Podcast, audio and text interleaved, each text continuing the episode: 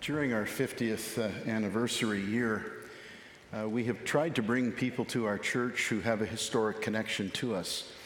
Uh, people who once served on our staff, either as pastors here or uh, other individuals who are involved in a ministry that we have partnered with over the years. Today and next Sunday as well, we have two young men here who received their call from God into ministry while they were a part of West Highland Baptist Church. It's a particular joy for me to introduce to you my son Peter as our speaker today. If you have any doubts that he is my son, you shouldn't because he's just as good looking as his father. We were very concerned about uh, Peter as he entered his teenage years. We wondered about his belief and commitment to, to Christ. He is quite an accomplished hockey player and was involved in a double A team in the Ajax Pickering area. And that seemed to become his life for a couple of years. And then one year when we mentioned to him, Isn't it time for you to get back? He said, Well, I'm not going out this year. I want to be involved with the youth group at our church more. I feel like hockey has taken me away from the things of the Lord. And we recognized then that God was doing a wonderful work of grace in Peter's heart. He uh, has served as an intern uh, both here at West Highland and at James North, uh, and then at Grace Fellowship Church in Toronto, where he had a more extensive internship. Three years ago, uh, the members of Royal York Baptist Church uh, called him to be their, their pastor.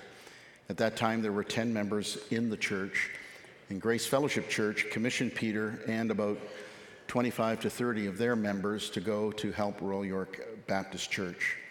Since that point in time, the church has grown, it's become healthy, it's growing, and there are upwards of about 100 people meet, worshiping the Lord every Sunday morning. Peter is married to Gracie. She's right over there, sitting next to my wife. And um, they have produced a beautiful, perhaps the cutest grandchild you've ever seen in the whole world. Her name is Inez. And interestingly, both Peter and Gracie were born in the same town in the Republic of the Philippines many moons ago. So please welcome my son Peter. God bless. Good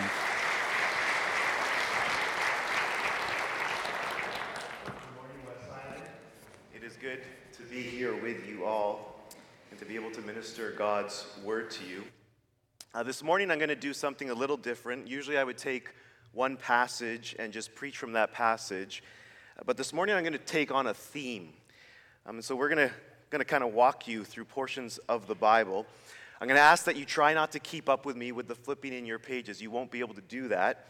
But if you do want to have your uh, finger in three passages, so Psalm 27 4, Psalm 24, and Revelation 7. Psalm 27, Psalm 24, and Revelation 7. You can have your fingers in those passages.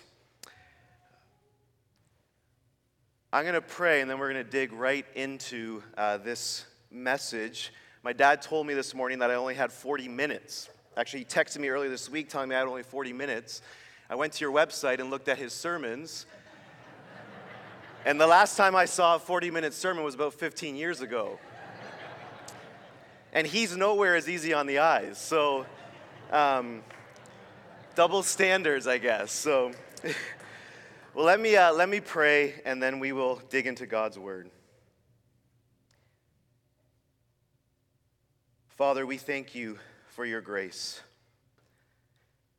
And we thank you for the gift of your Holy Spirit who helps us to understand and to see and behold the wonder of Jesus in your scriptures. And I pray that you would do just that this morning. Help us to behold your glory in the face of Jesus Christ. Stir our hearts in such a way that we would be in awe and enamored with the beauty that we see. And we pray this in Christ's name. Amen. Well, I was told that um, Colossians 2 6 to 7 has been the main theme of this year as you've celebrated God's faithfulness to you over the last 50 years. It's been a season of thanksgiving. God has been good to you, and therefore it's appropriate to celebrate and be thankful, to rejoice in what God has done. But there ought to be a word of caution, and that is this don't ever live in the past. Be thankful for the past, but live in the present while having a future orientation to the great hope that we have as Christians. And it's this great hope that I want to draw our attention to this morning. And here's why I hope and pray that despite God being faithful to you as a church for 50 years, you would never lose sight of the ultimate. That you never lose sight of why God has saved you and why you exist as a church, because that is what will guide you into the future. And the answer to why God has saved you and why you exist as a church lies within what our ultimate hope is as followers of Jesus. And so I hope for the next 50 years, the next 100 years, West Highland will be consumed with this one thing because I think everything else flows from this one thing. We have a sure hope as Christians, but what is that hope? Well, I think the best way to answer that is by answering another question, and that question is this What is the end for which God created and redeemed a people from every nation, tribe, and tongue? Or, what is the end for which God saved and redeemed the church, the bride of Christ? That's what I want to answer this morning. What is the goal or, the telos that God has for his redeemed people? This is an important question. If you listen to our secular politicians, their vision of what our purpose and goal is is very different than God's purposes for his people. In fact, our political leaders often speak of progress and history as though they're the final determiners for where we're headed. This longing for a human utopia, of course, without God in the picture. But the Bible paints a very different picture. It's not finite kings, emperors, presidents, or prime ministers that are directing history to its final end. It is God, the Lord of creation, the Lord of redemption, and the Lord of history. And He has a plan, and His plan is unfolding, and it will reach its end. And there are hints of this plan throughout the scriptures. For example, when God calls Abram in Genesis 12, he tells Abram that he's going to bless him and make him into a great nation. But he goes even further. He tells Abram that in him all the families of the earth will be blessed. All the peoples of the earth will experience the blessing and favor of God. And that's why when you come to the New Testament, the emphasis is that God is not just the God of Israel, but He's the God of the nations. And he has sent his son to not just save Israel from their sins, but also the Gentile nations. He is the Savior of all people, as the scriptures testify. But what is that end? What does it mean that God is going to bless the nations through Abraham? What's the ultimate reality of that blessing? And that's the question I want to answer this morning. What is the end with which he has saved? and established his church, the bride of Christ. What is our ultimate hope? How you answer that question will deeply impact, direct what you give your life to as an individual, but also what you as a church should be devoted to. There are many ways that one could answer this question that would be accurate, but not fully complete. Let me illustrate this. If I asked you, what is the end for which God redeemed his people, and you answered, so that one day he would save us from this fallen world, deliver us from sin and death, and create a new heavens and new earth free from corruption and sin where we will live forever. I would say to you, this is true. It's accurate, but it's not complete. It's lacking one ingredient the most important ingredient. Or if you were to say, the end for which God redeemed us is so we would be saved and experience resurrection life. Also, again, this would be true, but it's not the complete picture. Yes, history is heading towards resurrection life, but even resurrection life is a means to something beyond it, something superior to resurrection life. And so I'm going to give my answer to the question, and then I'm going to ground it in the scriptures. So here's my answer to the question What is the end or the supreme purpose of God for his redeemed people? What is our ultimate hope as the church of Jesus Christ? Answer The end for which God has saved a people is that the redeemed peoples of the world would see God and for all eternity enjoy what they see, delight in what they see, worship what they see. That is the end for why God has redeemed a people, that we would see his glory. Theologians have often called this the beatific vision. That is the blessed or happy vision. Now, if this, the, the, beat, the beatific vision, is, is a foreign idea to you, sadly, it's because we as evangelicals have neglected some of our history. For some reason, many tend to think that this is a Roman Catholic idea. Now, Roman Catholicism does often emphasize this, but in my opinion, rightly so, because the Bible emphasizes it, which I'm going to show. God has created and saved a people from every nation, tribe, and tongue so that the redeemed of God may look upon the glory of God in the face of Jesus and enjoy that glory. It's incredible how much the scriptures draw attention to the role that sight plays in the Christian life. Faith is a gift from God. And as wonderful a gift faith is, faith isn't what we ultimately want. Faith reminds us that we still aren't fully connected to God. The end goal isn't merely to have faith. We long for our faith to be turned to sight. And the scriptures everywhere testify to the centrality of seeing and beholding God. Let me just read for us a few passages to demonstrate this. Uh, 1 John 3 2, the Apostle John writes, Beloved, we are God's children now, and what we will be has not yet appeared, but we know that when he appears, we shall be like him. Why? Because we shall see him, see him as he is. Job 19, 26, which I think is an allusion to the resurrection, Job says this, and after my skin has been thus destroyed, yet in my flesh I shall see God.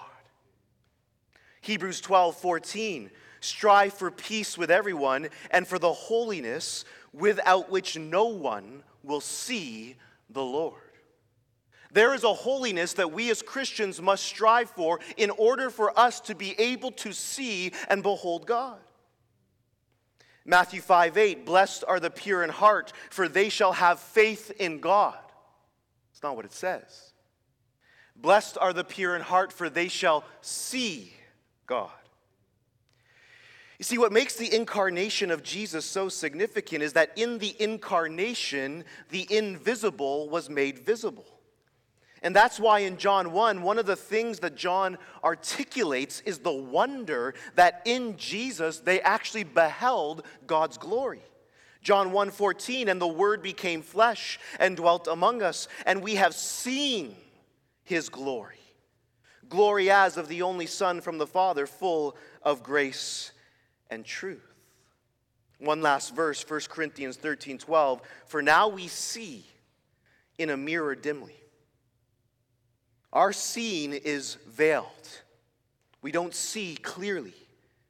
But one day, Paul says, then face to face. Now I know in part, then I shall know fully, even as I have been fully known. You see, the scriptures testify that the end game isn't faith, but sight, seeing God face to face. In fact, I would go so far as to say that the yearning of the saints in the scriptures is fundamentally a yearning to see and behold God in all his beauty and glory. And it's almost as though there's a yearning for something that once was, but now has been lost. There are two predominant examples of this in the scriptures. Moses is the first example. Uh, in Exodus 32, Israel has committed idolatry with the golden calf. And, and in Exodus 33, Moses becomes bold as he intercedes on Israel, on Israel's behalf before God. And God, in his mercy, grants Moses' request. But as Moses intercedes, he makes another request that almost seems out of left field. He says to God in Exodus 33 18, Please show me your glory. Let me see your glory, God. Above all things, I want to see your glory.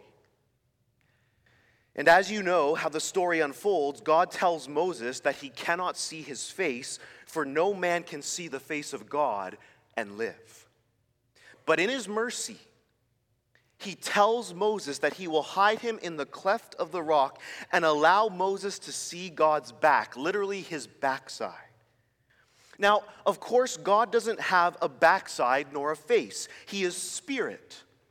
But the anthropomorphic language is meant to convey to us that God will allow Moses to get a glimpse of a portion of God's glory, but he cannot see the fullness of God's glory and live.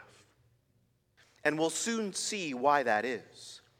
You see, God is so majestic and glorious that even Israel said to Moses in Exodus 20, after the giving of the Ten Commandments, that they wanted Moses to speak to them, not God, because they were so terrified at the voice of God, fearful that it would kill them. And that was just hearing the voice of God, let alone beholding the glory of God. One other example of a saint in the Old Testament longing above all else to see the glory or beauty of God. King David in Psalm 27 writes some of the most beautiful words ever penned, where he says in verse 4 One thing, one thing have I asked of the Lord, that I will seek after, that I may dwell in the house of the Lord all the days of my life, to gaze upon the beauty of the Lord and to inquire in his temple. There is one thing that David asks of the Lord, one thing that he seeks after. Now, if you've read the 26 Psalms before Psalm 27, you know that this simply isn't true. David, before Psalm 27, has asked many things of the Lord, many good things. He's asked for his protection, provision, and preservation. He's asked for forgiveness. He's asked God to bless Israel. There are multitude, there are multitude of good things that David has already asked of God. So how can he say one thing, one thing have I asked of the Lord?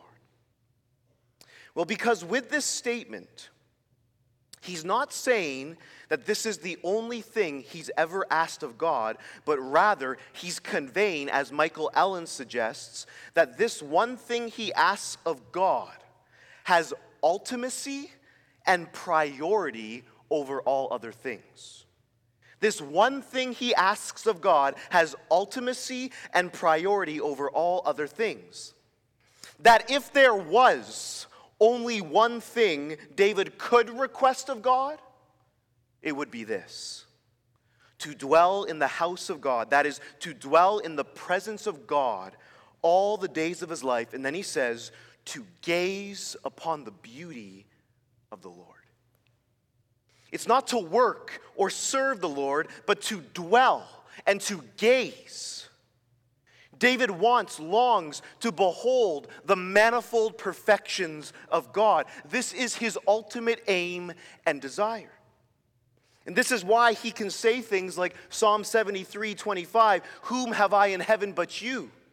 And there is nothing on earth that I desire besides you. Or Psalm 16 11, You make known to me the path of life. In your presence there is fullness of joy. At your right hand there are pleasures forevermore. Now we need to ask why does the scriptures use the language of seeing? What's so significant about sight? It's because of what seeing means.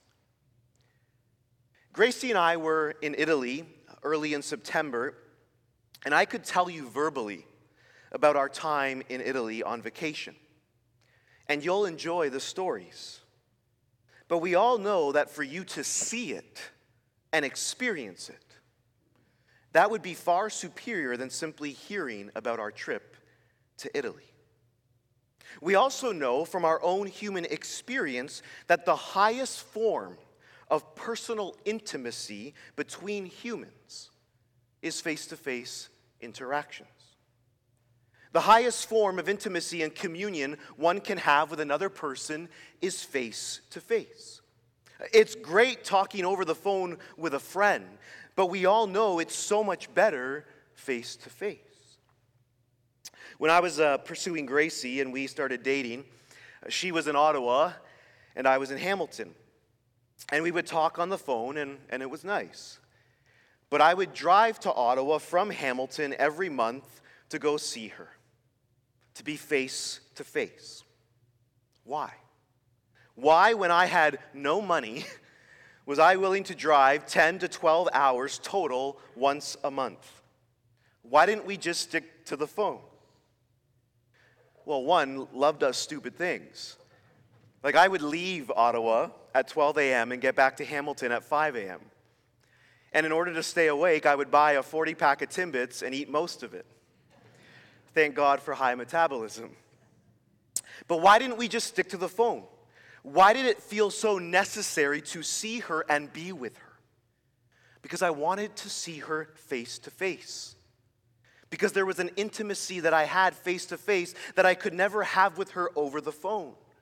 She's probably squirming right now. See, I wanted to look at her for goodness sakes.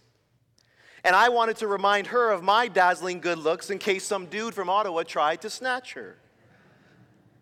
You see, seeing another, seeing another face to face is the highest form of intimacy one can have with another person. And this is why the emphasis in the scriptures about the ultimate goal or hope that we have as followers of Jesus is that one day we will see God in the face of Jesus Christ. Now, you may be thinking, really, that's it? That's it? The end for which God has redeemed us is for us to simply look upon his beauty and glory? That doesn't sound all that wonderful. Well, you would only think that if you have a very small view of God.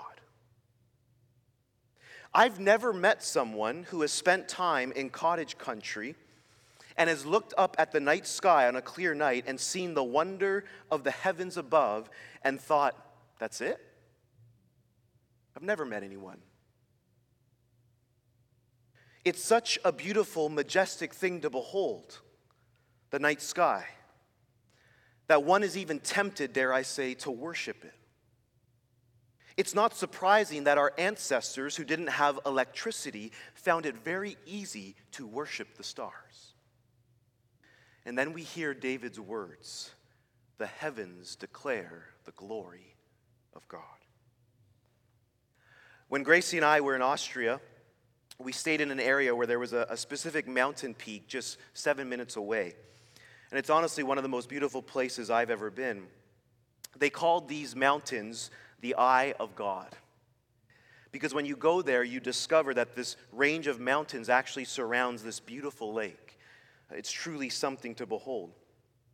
And listen, all we did was look, gaze upon this mountain range, and we were unbelievably full of joy and satisfaction just looking at the magnificence and the grandeur of these mountains overwhelmed us with delight. Now, you could spend a lifetime contemplating this mountain range, ascending to the very top, and never fully grasping the wonder of such a majestic thing.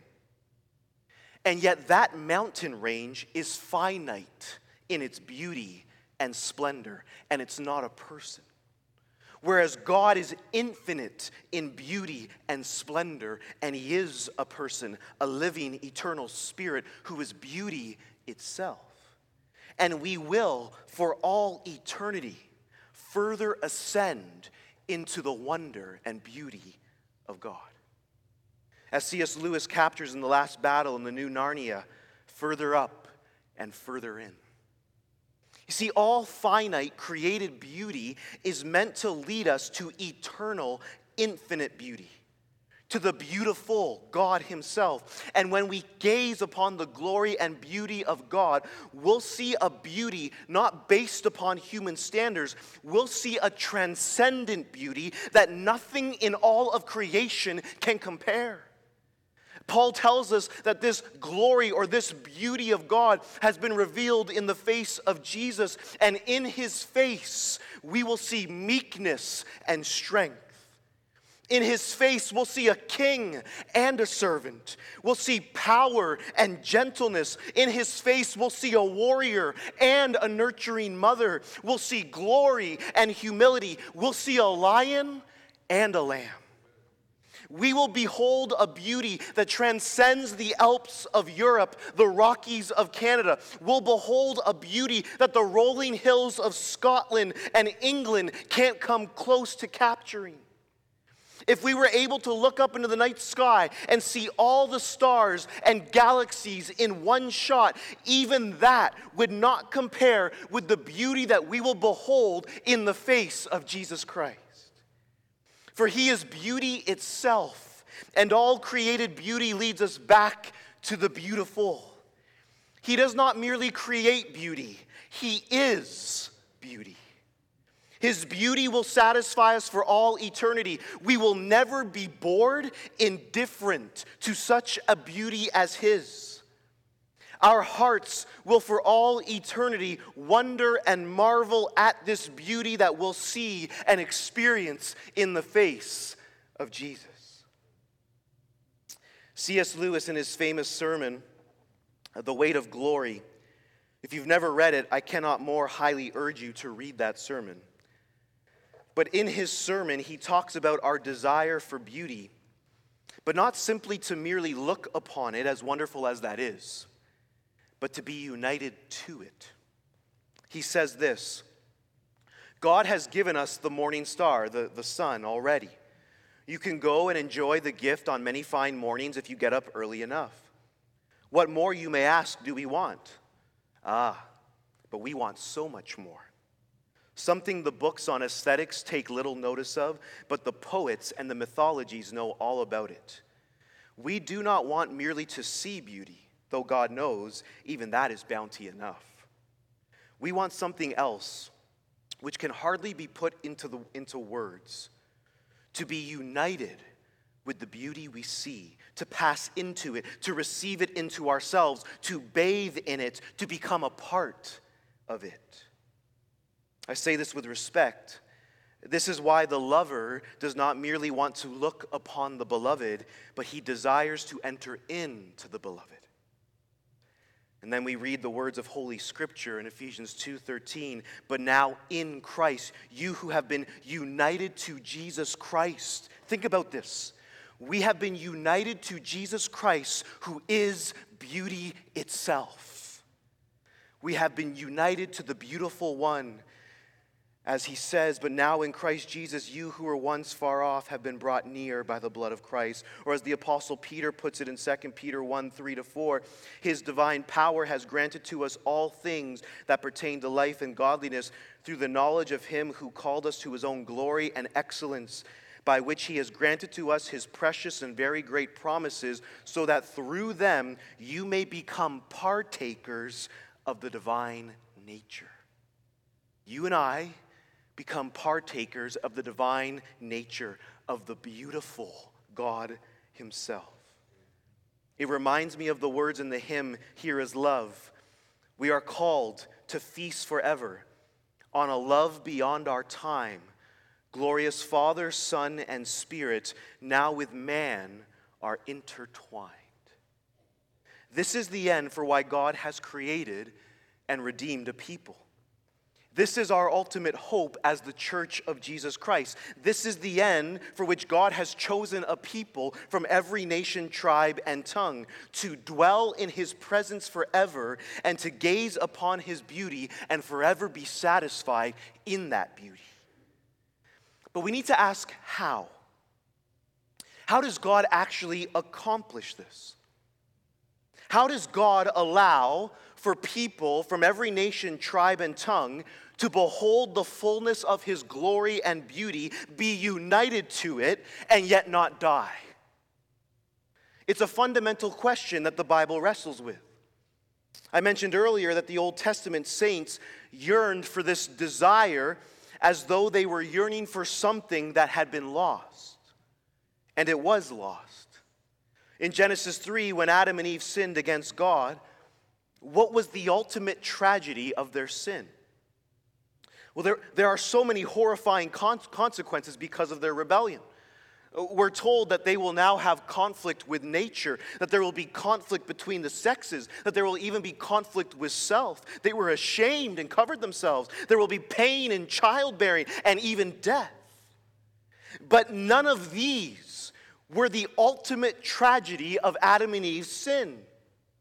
The ultimate tragedy of Adam and Eve's sin was that they were driven out of the presence of God. From that day forward, no human being could ever enter into the fullness of God's presence to gaze upon his beauty and live. For sin brings death and separates us from a holy God. And the whole story of fallen man is man attempting to get back to the presence of God, but never being able to do so, for the curse of sin continues to prevail. I mean, this is precisely what you see at Mount Sinai. Israel cannot ascend the mountain. For if they do, they will die, for nothing unclean can touch where God's holiness resides. You see, the shock of Mount Sinai is not that Israel couldn't go up the mountain into the presence of God. The shock is that Moses somehow did. The whole sacrificial system that God put in place for the people of Israel, the tabernacle and the sacrifices, was really meant to accomplish two things. It was the means for which Israel could draw near to the presence of God and behold his glory, but it was still limited. For the blood of goats and lambs didn't have any power to truly take away sin. And it was also meant to actually protect Israel from the presence of God.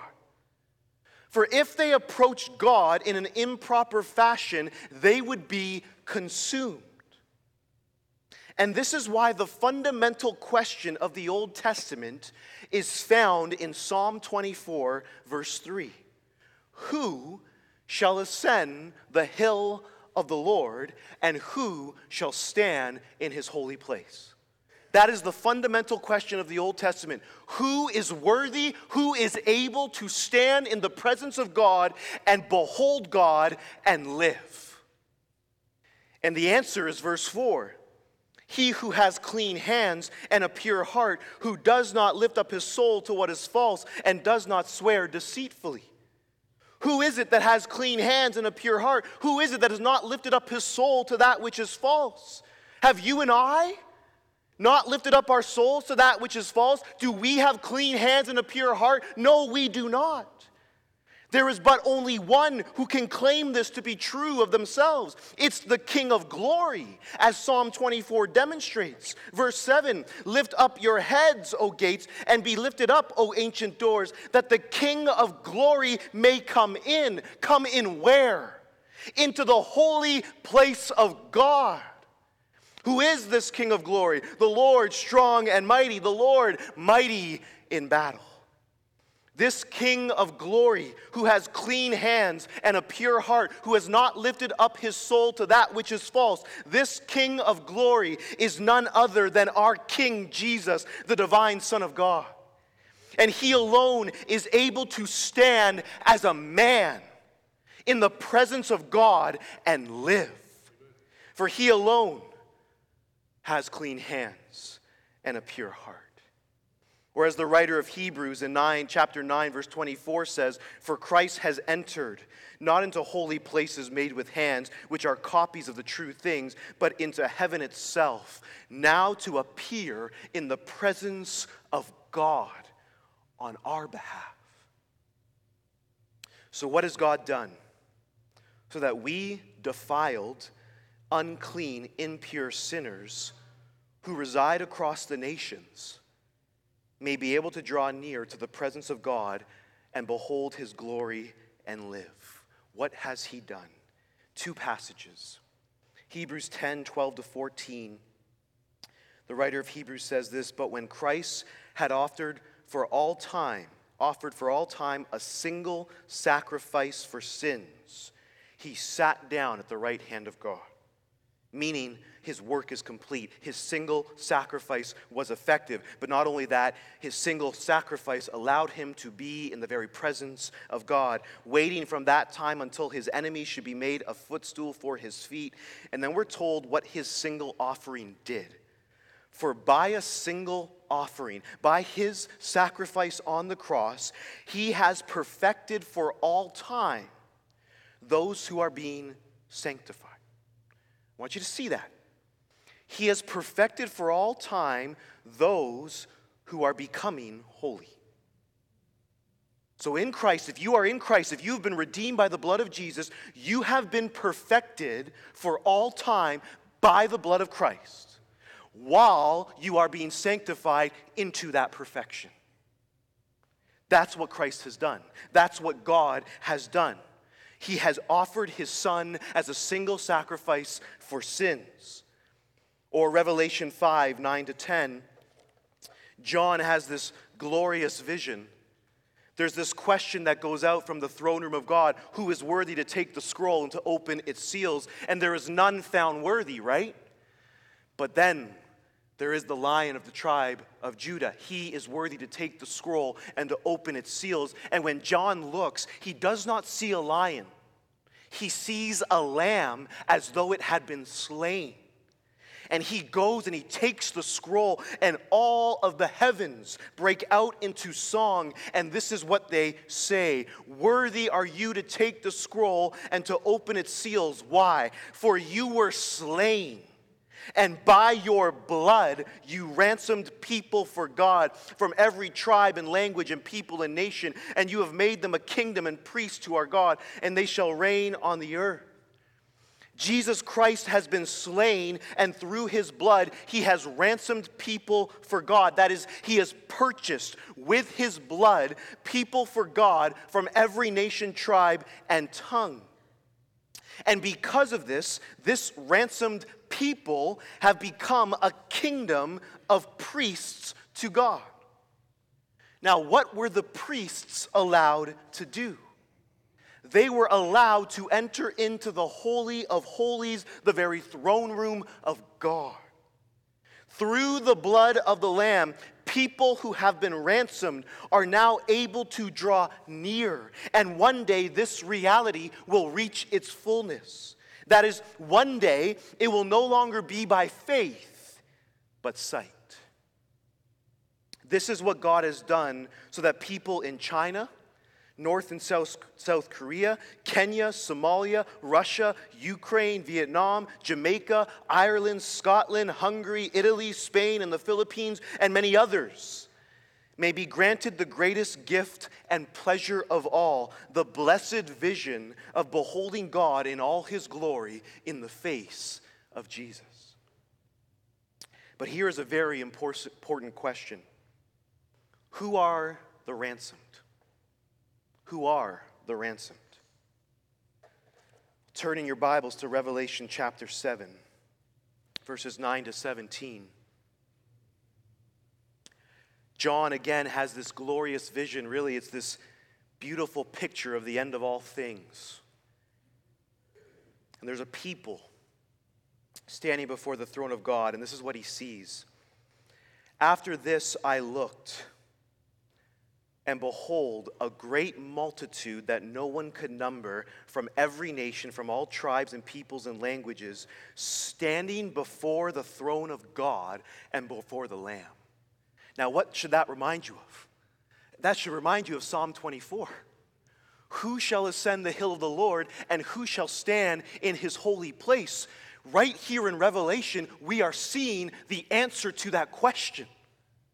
It is not just Jesus anymore.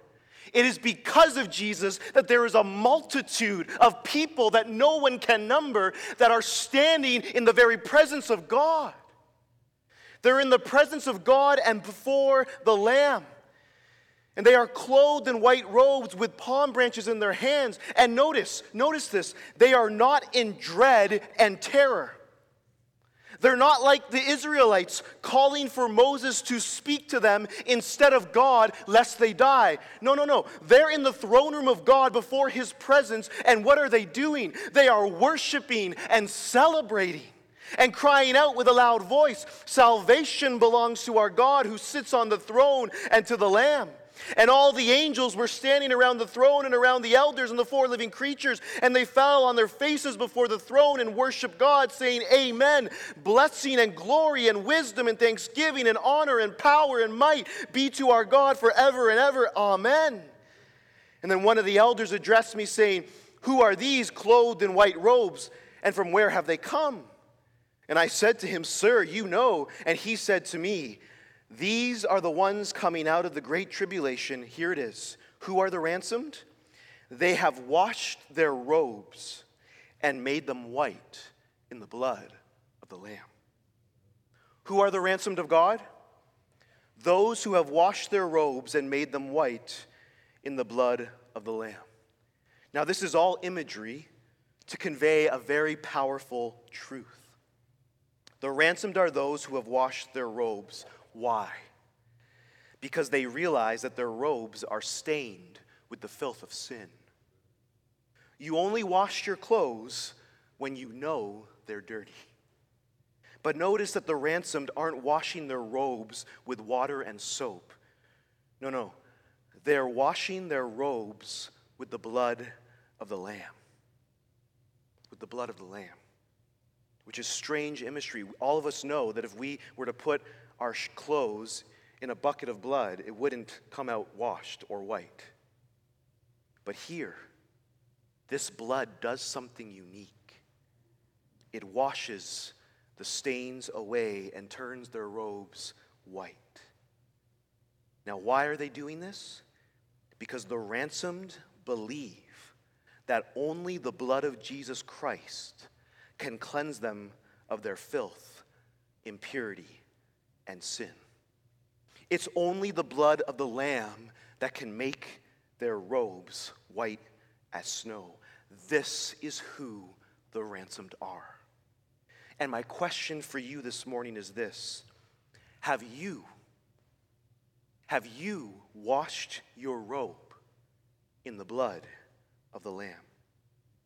For it's only by being washed in the blood of the Lamb that you are able to join this great multitude that no one can number, that are from every nation, tribe, and tongue, in the glory and the wonder of the beatific vision, where for all eternity we will worship the glory and wonder of God and forever be eternally happy in Him. As the rest of the passage declares, therefore they are before the throne of God and serve him day and night in his temple, and he who sits on the throne will shelter them with his presence. They shall hunger no more, neither thirst any more. The sun shall not strike them, nor any scorching heat. For the Lamb in the midst of the throne will be their shepherd, and he will guide them to springs of living water, and God will wipe away every tear from their eyes. They are forever before the throne of God, sheltered by his presence. This, friends, is how the story ends. Or you could say it's how the story begins. This is the end for which God has redeemed us. And he has given his own Son to accomplish this end. But what does this mean for the here and now? What does this mean for you as a church? Well, one, it means that everything you do as a church, I think, should be governed and directed by this truth. For example, when, when you gather as God's people every Sunday to worship God corporately, I hope you come with the purpose of not merely being instructed in God's truth, though that's important. But I hope that you come with the desire to behold the glory of God in the face of Jesus with the eyes of faith. I don't preach God's word simply to help you understand. I preach God's word because I believe that by the Spirit of God, God uses preaching to help us see with the eyes of faith the wonder of God. I hope that your pastoral leadership, Dad, listen up, plans your services with this goal in mind.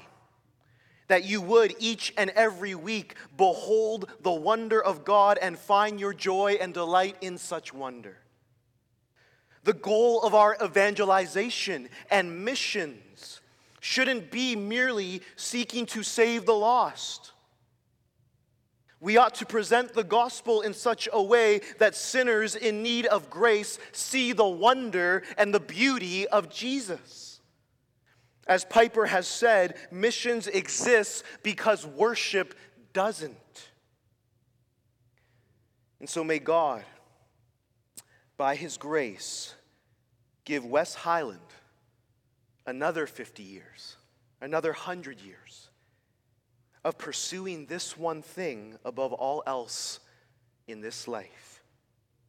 May you be a people who long above all else to gaze upon the beauty of the Lord and to inquire in his temple.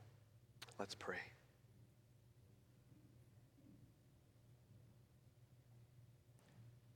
Father, forgive us for our numbness and our indifference to your glory.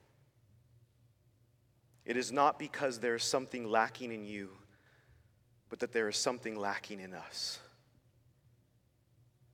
And we ask, Lord, that by your Spirit, you would fuel in us a longing and a thirst and a hunger, like David, to seek after your glory and your beauty, to gaze upon your beauty all the days of our lives. We pray this in Christ's name. Amen. To the one who has saved us, loosed us from our sins, cleansed us in his precious blood, to him be glory in the church and in Christ Jesus throughout all generations, forever and ever. Amen.